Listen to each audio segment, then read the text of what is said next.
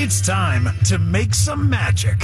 Joining us now, the Magic Man himself, radio play by play announcer, Jake Chapman, on In the Zone. We've got Stone Cold Locks coming up at the top of the five o'clock hour, but before we get to that, the man to my left, the radio voice of the Orlando Magic, Jake Chapman, is here with me up on the club level as we watch some Magic and Wizards players shoot around in anticipation of the final game of the homestand. Is there a single tear that's going to roll down your cheek at the end of tonight's game? This has been a fun ride. It's been a very fun ride. Um, hopefully not. I feel like if I'm crying at the end of tonight's game, it's because, because that, that win streak is no longer is uh, dead. viable. It's a figa baba tonight. A figa. Uh, let me try and figure this one out. it's the first end, on first end all. of a back to back. The first game of a back to back, exactly. The Sega Baba people, when you say that, nobody really, except for maybe Tyler, uh, understands what I'm talking about. The Figa Baba, I'm trying to get to catch on. It's not. It is not at all catching on. I never, yes. yeah, I'd never heard that, but I just figured the Saga Baba is a. When did that become a thing? Because this is the first year I've ever heard, and I'm I'm hearing real basketball analysts that I trust and respect using this word that sounds like something that would come out of my four year old's mouth. Right. Um, I, I I couldn't tell you. It's a few years old in my world, but my world is NBA Twitter. And so you know the Zach Lowe's and the Josh Eberleys or whoever these Okay, guys so are. Zach Lowe's been Sega Bobbying for a, He's a been he's years. been Sega babbing for a while, and I it's it's it's I can just picture it in like a written. I, they used to do things like write articles and have blogs and stuff like that. So I the hear AI just does that. AI just doesn't now exactly. They create authors if, if you're talking about Sports Illustrated. Um, and, and so it's you don't hear it very often come out of broadcasters' mouths. It's certainly more of a written uh, NBA Twitter type thing, Right. Um, so I think that's part of why people can't quite wrap their heads around it when when you say it because it's it doesn't really read. Are you going to fit it into tomorrow's broadcast? You think? Yeah, I, I mean t- tonight, tomorrow, I, Magic Drive time, now. I'm trying to get it out there. We're starting a movement. All right, I dig it. Um, really excited about what we've seen so far. The reaction that we're getting from fans about what this team is doing right now. I mean, I have to pinch myself sometimes because it just it feels too good to be true. But you know, it's really not that odd when you look at what the Magic were at the end of last year, and then what they've been able to roll over into this season. Um, why do you think there was?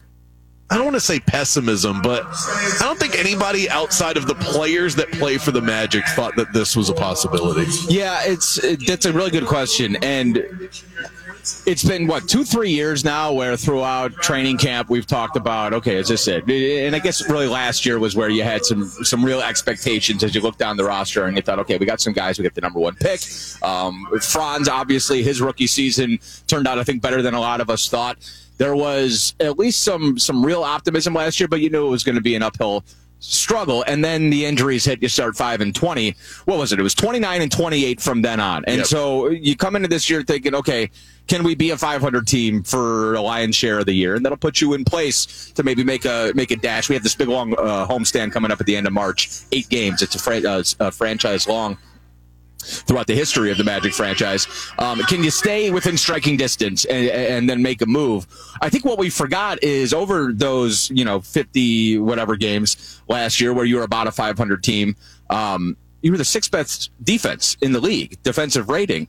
And so that is sustainable and that is something. And then, you know, we talked a lot about the continuity. All those guys are back. You added Joe Ingles and that was about it. Um, and two draft picks who, you know, one has been called upon, but um, this is the same group of guys. And so if you believed in the front office and the development staff, and there was really no reason for you not to based on what you saw from Franz in year two, what you saw from Cole um, in year three, like I- I, I think there are a lot of reasons to believe that that they were going to be able to build upon what they did. You just didn't. I mean, I don't think anybody expected 15 and three, you know, or, or an eight game uh, win streak.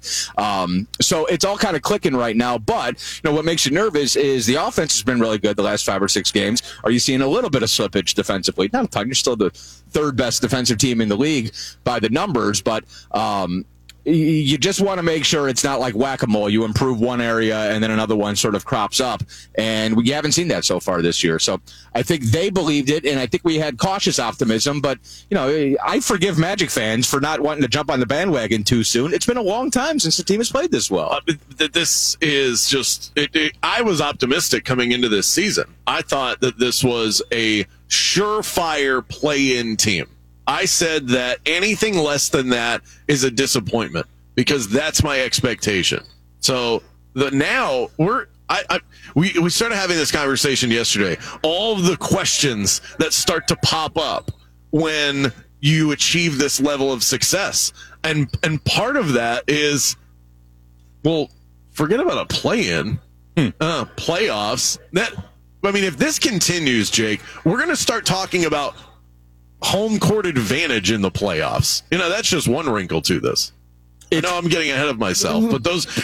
so I'm not saying we have that conversation today, but these are the type of conversations that you get to have if you continue this level of success. Brandon, it's very early in the season. Yeah.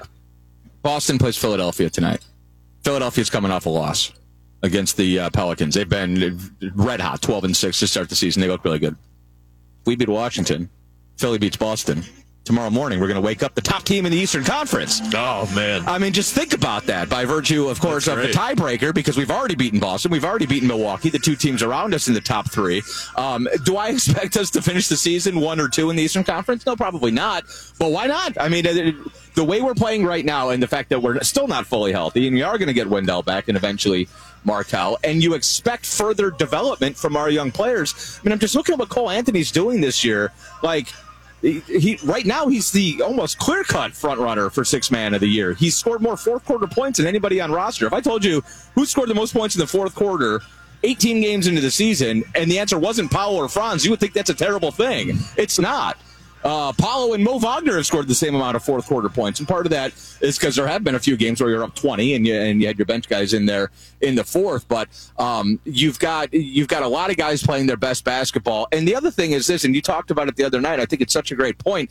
Boy, the vibes are good, aren't they? I mean, it's just you don't have any veterans who are you know kind of sourpussing at the end of the bench and and you're expected waiting for the trade deadline because you got to get this guy out of town or guys who don't feel like they're getting their numbers or their amount of shots. It's really an all for one mentality and part of that is that you're young. Part of that is that you're kind of taking the nba by storm right now. Everybody is enjoying this ride um, and and part of it is I, I, think the type of guys you have in that locker room. So the vibes are very good right now. As and you can relate to this as a um, a newly minted father but I think about ever since I had a kid, I I think about the buying the jersey thought. Yeah. And there are certain players in sports that you just wouldn't buy your kid their jersey you cheer for a team whose quarterback. I haven't done. I haven't gone through this yet. This is uh, this is great. Deshaun, you know Deshaun Watson. You're not buying your kid a Deshaun Watson. I'm just assuming that you just Fair. you'd say, let's say Amari Cooper. Yeah. You know, we got how many other players? How about Myles? He's fun. Yeah. Don't you like Myles Garrett? There's a player for Oklahoma City right now that I think maybe jersey sales would be dipping based on uh, some stories there. Um, even I've had trepidations. Not that I'm out here buying a bunch of jerseys, but this is just the thought process. Tyreek Hill and his past, uh, even though I'm a Dolphins fan, there's not a single player on this team that eh, when you're at if you're then this isn't a sales pitch for the team shop, but there isn't a single player on this team that if you're at the team shop, you have to look and go, well, that's kind of awkward. I don't think I want to go in that direction. No, you're it's right. A good, it's a good thing. It really is. Absolutely. And I mean, I, I would I would have obviously Goga Bitadze at the top of my list if I were if, if I were buying jerseys. Is at the team shop? If it's not, I mean, you can always get something custom made. We have like a Josh Dobbs situation going here. yeah, Josh Dobbs was as good a quarterback as he was a social media poster. Uh, no, I love Josh Dobbs. Uh, no, you're right. It's it, they're a very easy group to root for. I think Jalen is kind of in the center of it all. The way he reacts to the crowd, that was so fun the other night. That moment, um, you know, replicating the the Heat dunk and then just standing there and soaking it all in. That it's going to make for a great uh, still frame, get that thing blown up and and frame it and put it on your wall. Um, it's been it's been a really really fun homestand, and the team is responding to this crowd. And I'll tell you what, I mean, it's it's been a long time, Brandon, since people have stopped me around town and told me how excited they are about this team, and I'm getting that quite a bit these days. Yeah, I uh, I was at Jimmy John's yesterday getting a sub, and while these guys and they make subs really fast over there, Well, Freaky they- fast. freaky fast, and they really do. I mean, it's ready in the the, the snap of a finger. Uh, there's your free plug, Jimmy Johnson. Yeah. Uh, but yeah, they were while they're making the sub. Within the eight seconds it takes them to do that, they're talking about the win streak. See? it was so cool, um, and I don't think that that's ever happened. I don't think I've ever been ordering a sub. And the people behind the counter are talking Magic basketball. This it. is where we are. Hopefully, it continues tonight. Jake, we will chat again in just minutes. You got it. Thanks for the time. Coming up next, my stone cold locks of the week after this.